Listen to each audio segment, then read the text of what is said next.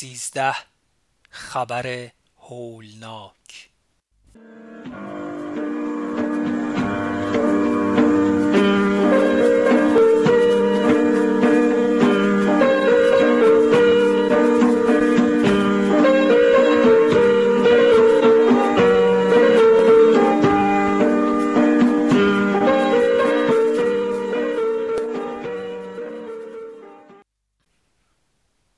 پس از رفتن پری علی گفت که تیم را برای کار انتشارات آماده کنیم. سازمان قصد داشت در شروع سال تحصیلی کار تبلیغی را دوباره در دانشگاه شروع کند. پیام دانشجو نشریه سازمان برای دانشجویان در دستور تایپ تیم قرار می گرفت. برای تایپ کردن اتاق کناری مهمانخانه مناسب بود حدوداً دو در دو نیم متر بزرگی و تنها یک پنجره به حیات داشت و برای وارد شدن به آن باید از اتاق میهمانخانه میگذشتیم کار آماده کردن اتاق به صورت آغاز شد. نیما و علی تعدادی لحاف به در و دیوار کوبیدند و منفذها را با ملافه و متکا پوشاندند تا صدای ماشین تایپ به بیرون درز نکند. من و نیما کار با ماشین تحریر را بلد بودیم چون تنها یک ماشین داشتیم به نوبت تایپ می کردیم. همین عامل دیگری شد تا نیما را کمتر ببینم و در بحث های او و علی حضور نداشته باشم. روزی بعد از چند ساعت تایپ وقتی از اتاق بیرون آمدم آن دو را در حال جر و بحث دیدم. حرف زدنشان شباهتی به بحث معمولی نداشت. آخرین جمله نیما را شنیدم که می گفت رفیق دروغ نمیگه. با دیدن من هر دو سکوت کردند. سوالی کردم اما جوابی نگرفتم. حس کردم چیزی را پنهان می کنند چند روز بعد همین صحنه دوباره تکرار شد. چه پیش آمده است؟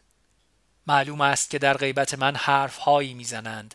موضوعاتی که با یکدیگر هم نظر نیستند. به مرور متوجه شدم که علی هم بیشتر در فکر است و گوشه گیری می کند. گیج شده بودم. چه اتفاقی افتاده است که از من پنهان می کنند؟ یک شب موقع برنامه نویسی سوال کردم و امیدوار بودم جوابی مناسب بگیرم. نیما سر به زیر انداختم و علی گفت رفیق هر موضوعی که لازم باشه تو بدونی حتما می‌فهمی. لازم نیست سوال کنی. این جواب سرد و خشک به هیچ وجه با مهربانی های قبلیش در وقت مطالعه دو نفره همخانی نداشت. از همه بیشتر رفتار نیما بود که دلگیرم می کرد. سردی او با من با شناختی که از او داشتم نمی‌خواند. در فکر بودم که شاید باز هم علی چیزی به او گفته و یا تذکری در رابطه با خوشبشهایش با من به او داده باشد. روزی اقدس خانوم ما را برای عروسی دخترش دعوت کرد. خوشحال شدم. فکر کردم که این مهمانی امکانی است برای تنها شدن با نیما. فکر کردم شاید بتوانم درباره تغییر رفتارش بپرسم. می‌دانستم که مرا بی جواب نخواهد گذاشت.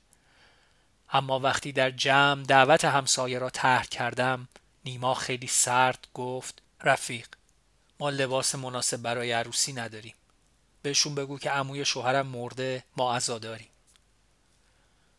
حرفش منطقی بود. دلیلی برای مخالفت نداشتم. اما فهمیدم که تصمیم دارد تا با من تنها نشود. قبلا از هر فرصتی برای انجام کاری مشترک استقبال می کرد سوالی که در ذهن داشتم پر رنگ تر شد. نیما سر را پایین انداخته بود و نگاهم نمی کرد فهمیدم نمی خواهد از نگاهش فکرش را بخوانم. داستان جدیتر از آن بود که فکر می کردم. اما عقلم دست نمی‌داد که چه پیش آمده است. چند روز بعد یکی دیگر از همسایه ها دنبالم آمد. در خانهشان روزخانی داشتند. فرصت خوبی بود. حتما همسایه های دیگر را هم آنجا می دیدم. می توانستم بسنجم که آیا رفت آمدهای ما و به خصوص علی کنجکاوی ایجاد کرده است یا نه. به علاوه باید امکانی پیدا می کردم تا حضور علی را در خانمان توجیه کنم. فرصت خوبی هم بود تا هر چند کوتاه از این خانه افسرده و سرد خارج شوم. مراسم روزخانی را از خانه مادر بزرگم می شناختم. اول هر ماه زنهای فامیل و همسایه ها آنجا جمع می شدند. این مراسم دیدن زنها و گفتگوهایشان را از بچگی دوست داشتم. چادر به سر انداختم می‌خواستم از در خارج شوم که نیما پرسید همینطوری می‌خوای بری؟ نگاهی با تعجب به لباس و چادرم انداختم بلوز بهتری نداری؟ چادر سیاتو سر کن در خانه مادر بزرگم دیده بودم که برخی خانوم ها با لباس های شیک چادرهای مشکی به روزه می روند. پیراهنهایی از جنس ساتن کشمیر با یقه های باز و زیورالات اما فکر نمی کردم که در این شهر و این محله هم این چیزها لازم باشد. تنها بلوز خوبی که داشتم همان یادگار پوران بود. بلوز مخمل سرمه‌ای که یقه توری سفیدی داشت. پوران می گفت این بلوز به رنگ سفید صورتم می آید. با توصیه نیمان را به تن کردم. هرچند برای این هوا گرم بود.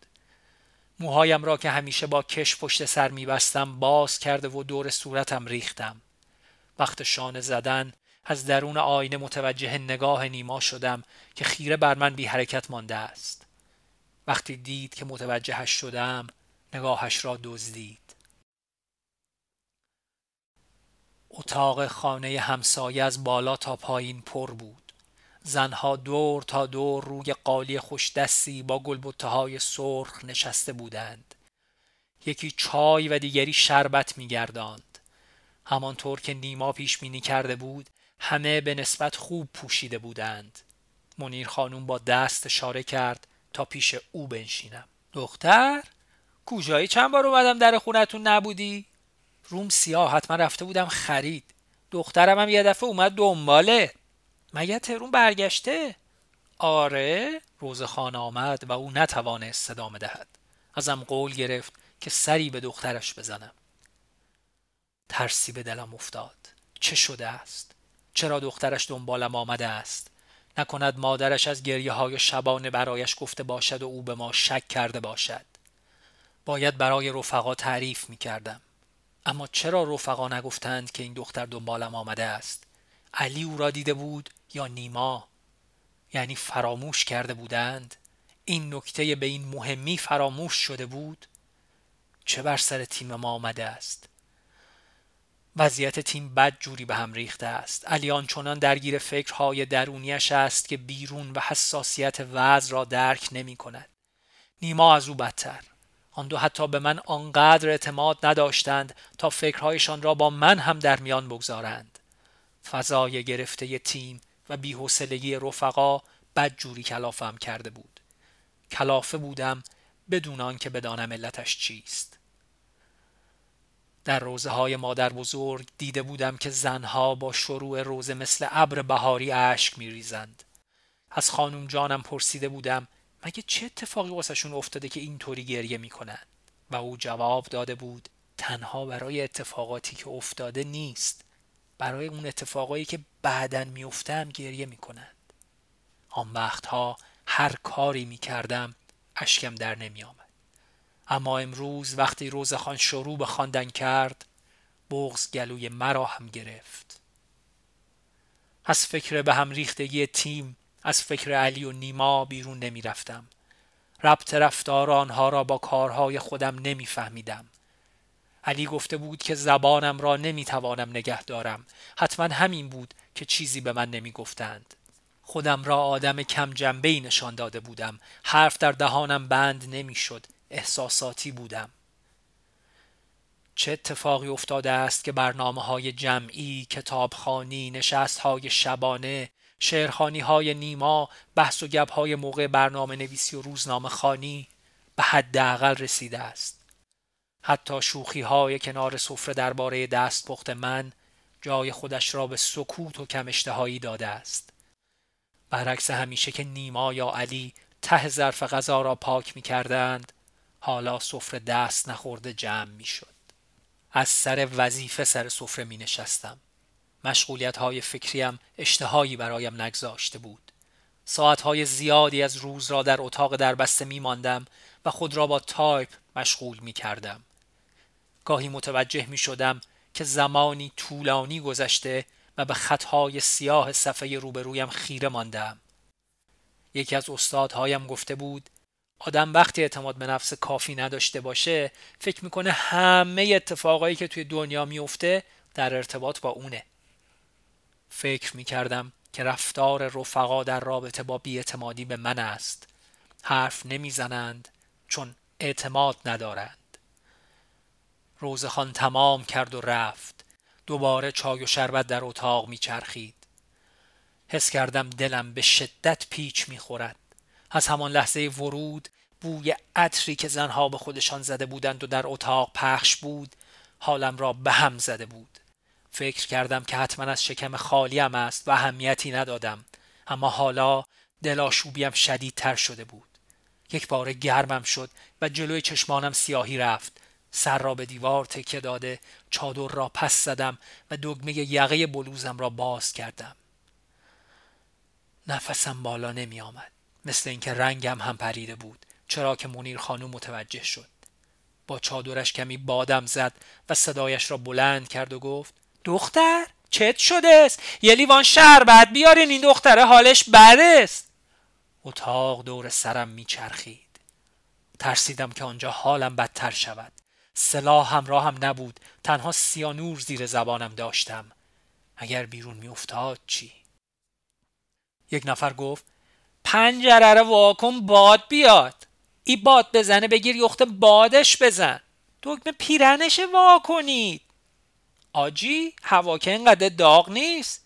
نکنه آبستن است باید زودتر خود را به خانه میرساندم.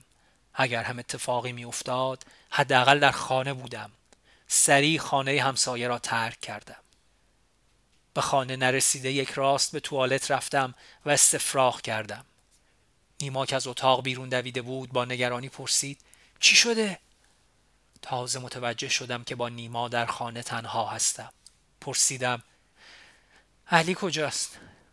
رفت علامت سلامت تیمو بده.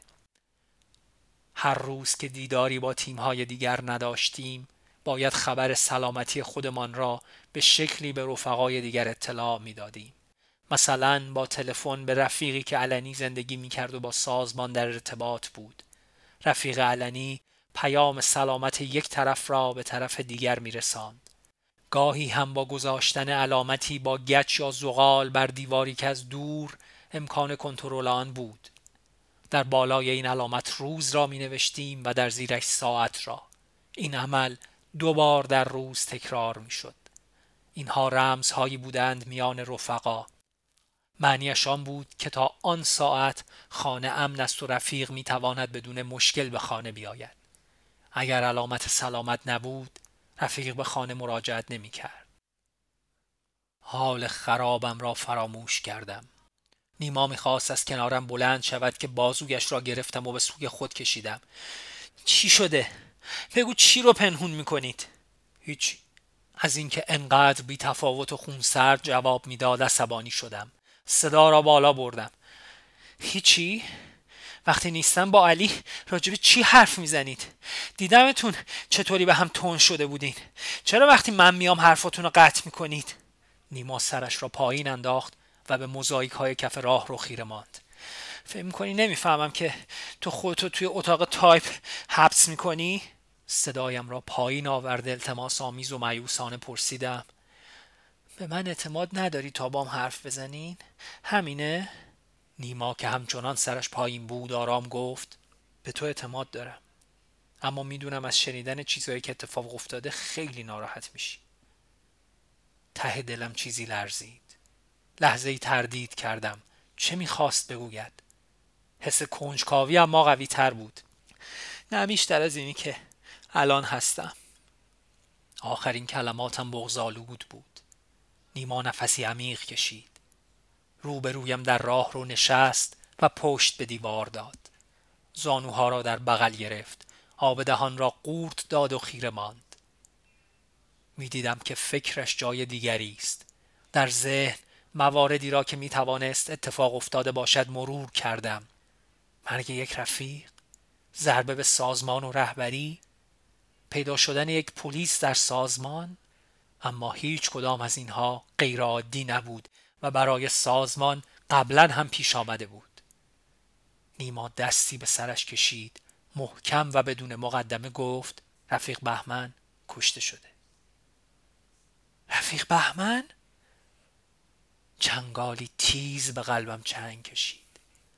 به مرگ رفقا فکر کرده بودم اما نه مرگ رفیق بهمن. باز هم یکی از رفقای رهبری. چهره رفیق بهمن جلوی چشمم ظاهر شد. دیدارمان در تهران در کنار پوران.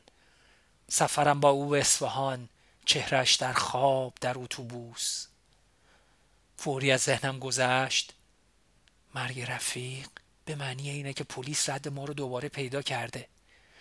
شاید چشم بسته بودن پری مربوط به همین بوده. پرسیدم روشن کجا درگیر شده؟ اصفهان بوده یا چطوری ضربه خورده؟ سر قرار کسی رفته؟ از ذهنم گذشت.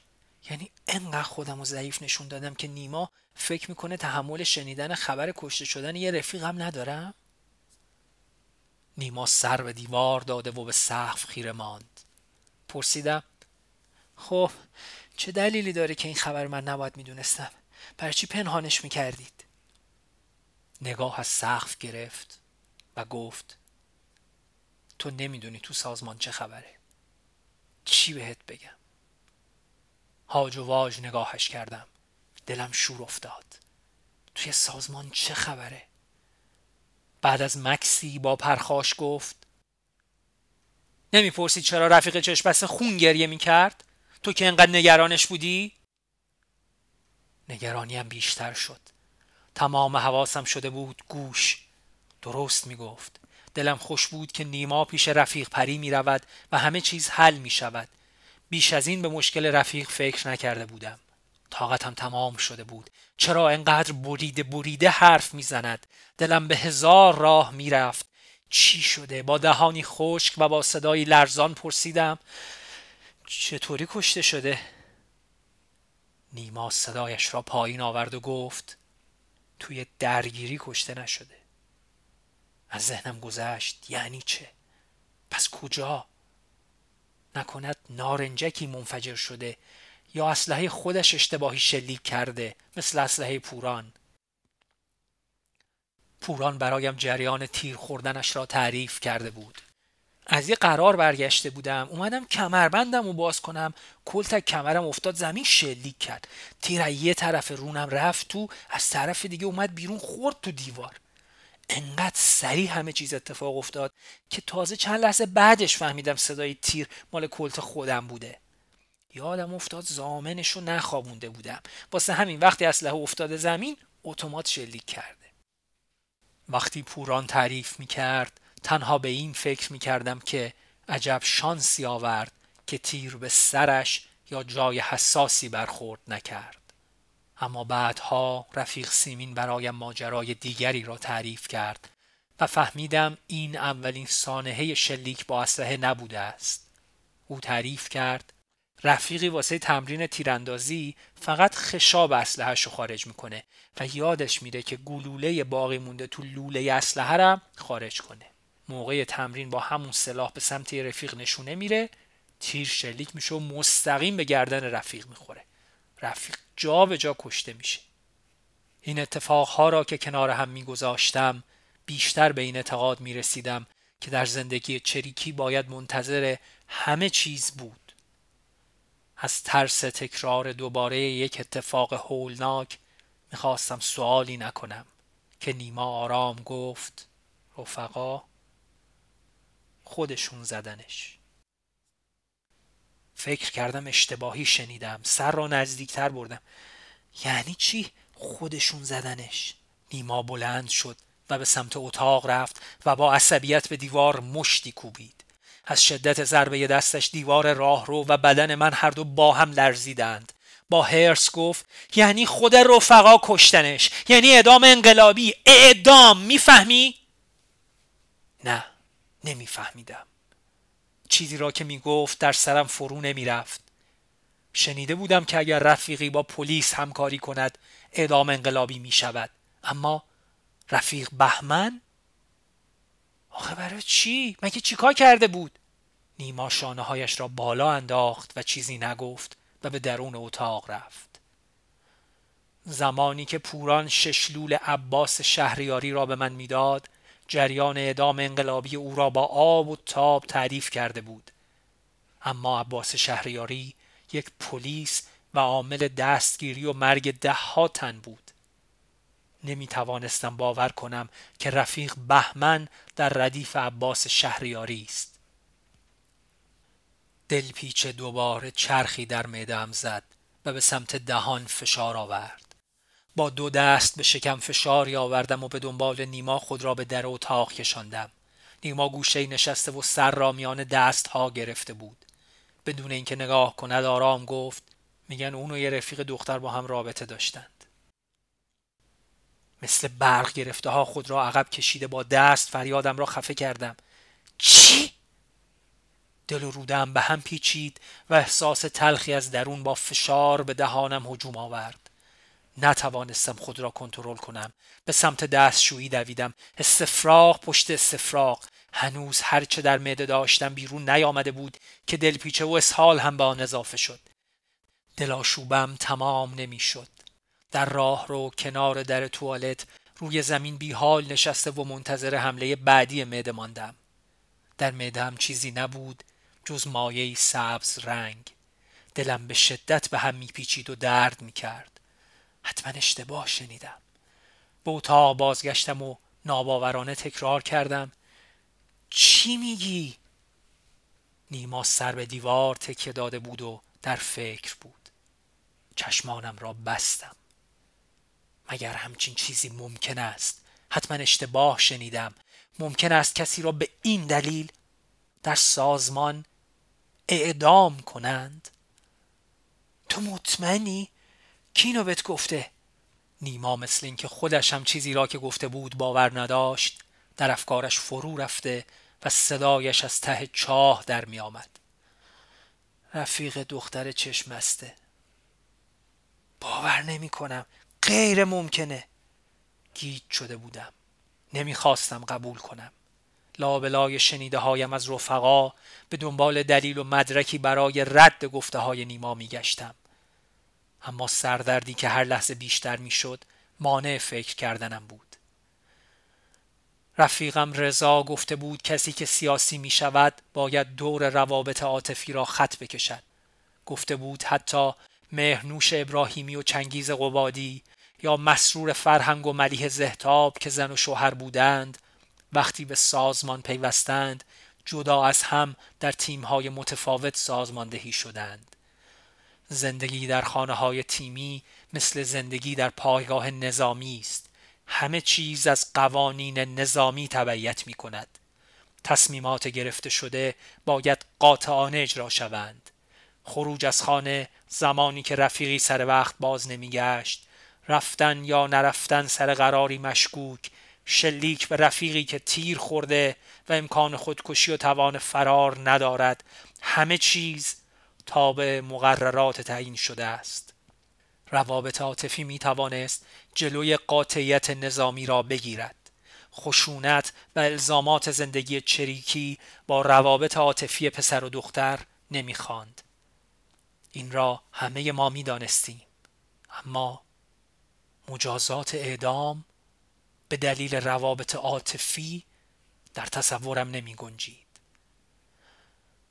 دولت و روحانیون تبلیغ می کردند که کمونیست ها به روابط زناشویی همیت نمی دهند گلوار همه با هم هستند و هیچ مرزی را رعایت نمی کنند مادر بزرگم وقتی شنیده بود که حرفهای سیاسی می‌زنم گفته بود کمونیست نشی دخترا کمونیستا زناشون اشتراکی هن.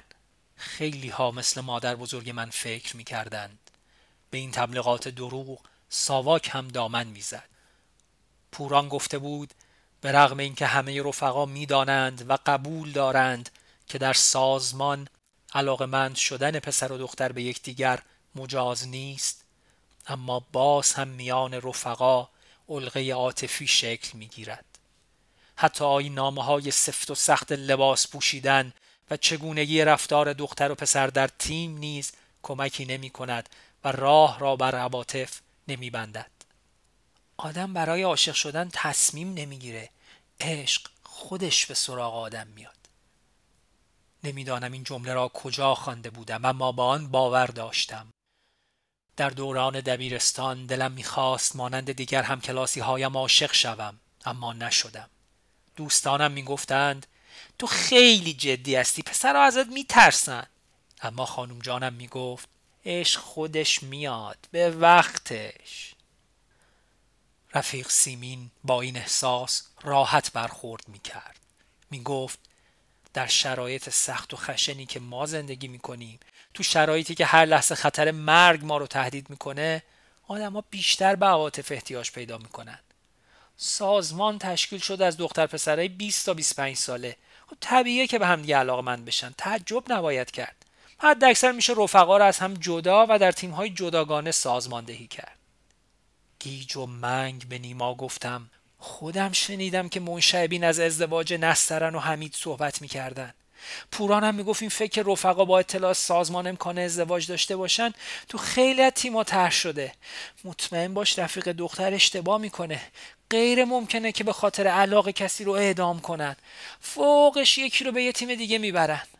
نیما با دست حرفم را رد کرد و گفت اینایی که میگی همش مال قبل از ضربات رهبریه بعد از ضربات خیلی چیزا فرق کرده. درست می‌گفت. خیلی فرق کرده بود. اما آیا در این حد؟ اما حرفای رفیق سیمین مربوط به بعد ضرباته. حتما می‌دونسته. علکی که نمی‌گفت. باور کن. نیما نگاهی انداخت و ابروها را در هم کشید. از تردیدش دلگرم شدم ببین اگه اینی که میگی درست باشه پس چرا رفیق دختر رو ادام نکردن؟ چه فرقی می‌کنه دختر با پسر؟ او سری تکان داد و گفت خود رفیق دخترم همینو می‌گفت. می‌گفت اگه قرار بود کسی تنبیه بشه چرا اونو تنبیه نکردن؟ اون خودشو مقصر می‌دونه. با دست معده ملتهبم را فشار دادم و با نگرانی پرسیدم برای چی مقصر؟ می‌گفت من بودم که به رفیق بهمن ابراز علاقه کردم. منو باید میکشتند بغز گلویم را گرفت. تفلک رفیق. صورتش جلوی چشمم آمد. شجاعت او را در ابراز علاقه تحسین کردم. خود را جای او گذاشتم. چه حالی می شدم وقتی رفقا پسری را که دوست داشتم به جرم رابطه عاشقانه با من می کشتند. چطور رفقا توانستند این کار را بکنند؟ دل و رودم بالا می آمد دوباره استفراغ و استفراغ. چرا تموم نمیشه این لعنتی؟ نیما نگران گفت. بهت گفتم که ناراحت میشی. می‌خوای واسه چای بیارم؟ چقدر وحشتناک! هرچه بیشتر فکر می‌کردم بیشتر در چاهی تاریک و عمیق فرو می‌رفتم. رفیق بهمن یک کادر ساده نبود. از اعضای رهبری بود. اگر سیمین زنده بود مطمئنم می توانست جلوی این اقدام را بگیرد. کاش حمید اشرف زنده بود. شاید رفیق به یه دلیل دیگه زدند اینو بهونه کردن چه دلیلی مثلا؟ چه می‌دونم. شاید می‌خواستن رفیق رو کنار بذارن قبول نمی‌کرده یا یه چیزهای شبیه همین. نیما شانه هایش را بالا انداخت. ممکنه. اما چه فرقی می‌کنه؟ ببین به تیم ما که کسی چیزی نگفته. می‌تونیم خودمون از رفقا سوال کنیم. توضیح بخوایم. معلوم بود نیما پیش از این با این فکر کلنجار رفته است. میان حرفم دوید. چی بپرسیم؟ بپرسیم چرا رفیق بهمن رو زدین؟ فکر می‌کنی چی جواب میدن؟ خب شاید بگن نزدیم. اون وقت ما باید بگیم پس این خبر چیه؟ پس رفیق چی میگه؟ پس شما دروغ میگید؟ به راستی چه باید می‌گفتی؟ نیما غرق در افکارش آرام ادامه داد. اگه تایید کنن که اونا زدن به هر دلیلی. اون وقت می‌خوایم چی بگیم؟ چه حرفهایی می‌زد؟ دلم می‌خواست مثل همیشه حرفهای امیدوار کننده ای بزند. با این وضعی که تیم ما داره همین مونده که اینا رم بگیم. تو یه جوری حرف می‌زنی انگار ما کار خلافی کردیم. مگه نیدی رفیق نقی چی گفت؟ تیم ما چند ماه تشکیل شده. هیچ کار مفیدی انجام نداده. فقط مطالعه کرده کتاب خونده بعدم مسئله پیدا کردیم حالا همین مونده که رهبری رم زیر سوال ببریم فکرهایم دور می‌زد و به نقطه اول باز میگشت. سردرد دیوانم کرده بود. با دست شقیقه هایم را فشار دادم. یعنی میگی هیچ کاری نکنیم؟ نیما لیوان آبی را که پر از حبه های قند بود به دستم داد. هم کلافم. نمی‌دونم چی درسته چی غلطه. ما که دستمون به جایی بند نیست. فقط می‌دونم اگه بخوایم روی موضوع اصرار کنیم تیمو منحل می‌کنن و ما رو میفرستن اتاق تکی. وقتی میشه از این حرف زد که جاپای آدم قرص باشه. آب قند را سر کشیدم. درد معدم شدیدتر شد. منظور چیه؟ چطوری باید جاپامون قرص بشه؟ یه رفیق رو می‌بینم که قضیه رو می‌دونه. تیم اونا معترضه. نمی‌تونن چنین چیزی رو قبول بکنن. باید صبر کنیم. ببینیم وقتی بقیه از موضوع مطلع میشن چی میگن. نمی‌توانستم باور کنم که راه دیگری وجود ندارد. نیما همه چیز را سیاه و تاریک می‌دید. شاید چیزهایی می‌دانست که از آن بیخبر بودم. چرا نمی‌توانستیم رهبری را در مقابل سوالی صادقانه قرار دهیم جوابی روشن بخواهیم و نظرمان را سریح بگوییم؟ اگر بقیه رفقا خبردار نشوند اگر با خبر شوند و اعتراض نکنند آن وقت چه می شود نمی‌دانستم اصولا می توان چنین اعتراضی را مطرح کرد.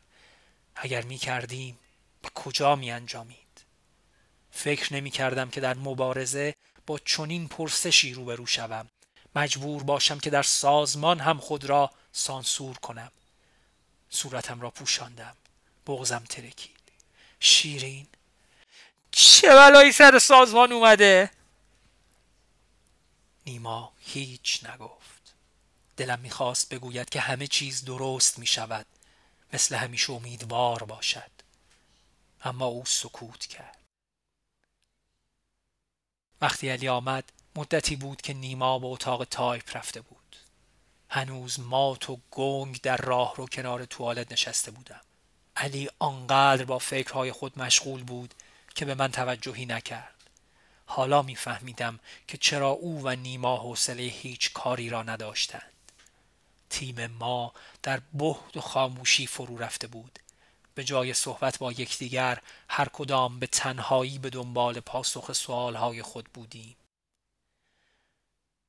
اسحال و دلپیچه امانم را بریده بود. چای و آب از حلقم پایین نرفته برمیگشت. به اتاق رفتم. دراز کشیدم. فشارم همیشه پایین بود اما در بیماری تشدید می‌شد. دکتر یک بار گفته بود خوشحال باش که فشارت پایینه. تو جوونی احساس ضعف می‌کنی اما در پیری بیماری فشار خون نمی‌گیری. در دل به او خندیده بودم. من و پیری؟ اگر این حالم ادامه میافت نمی‌توانستم قدم از قدم بردارم. هر لحظه امکان داشت که مجبور به فرار شده یا با دشمن درگیر شویم. با این حال تنها می توانستم سیانورم را گاز بزنم. خود را میان چادر پیچیدم. به رغم گرمی هوا سردم بود. فکر می کردم اگر بخوابم حالم بهتر می شود اما صورت پف کرده پری چهره مهربان بهمن جلوی چشمم بود. پلک هایم سنگین شدند.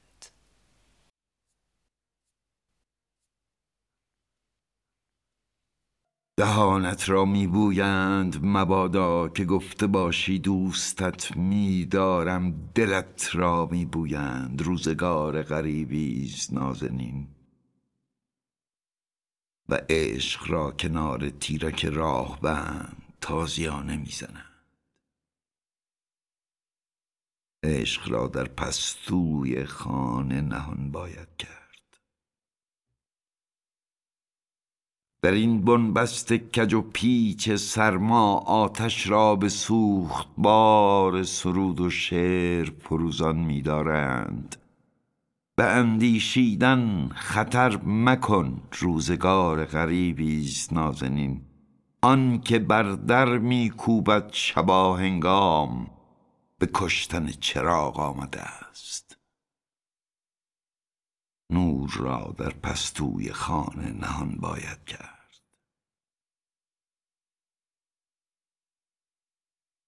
آنک قصابانند بر گذرگاه ها مستقر با کنده و ساتوری خون آلود روزگار غریبی است نازنین. و تبسم را بر لبها جراحی می کنند و ترانه را بر دهان. شوق را در پستوی خانه نهان باید کرد. کباب قناری بر آتش سوسن و یاس روزگار غریبی است نازنین. ابلیس پیروز مست سور ازای ما را بر سفره نشسته است. خدا را در پستوی خانه نهان باید کرد.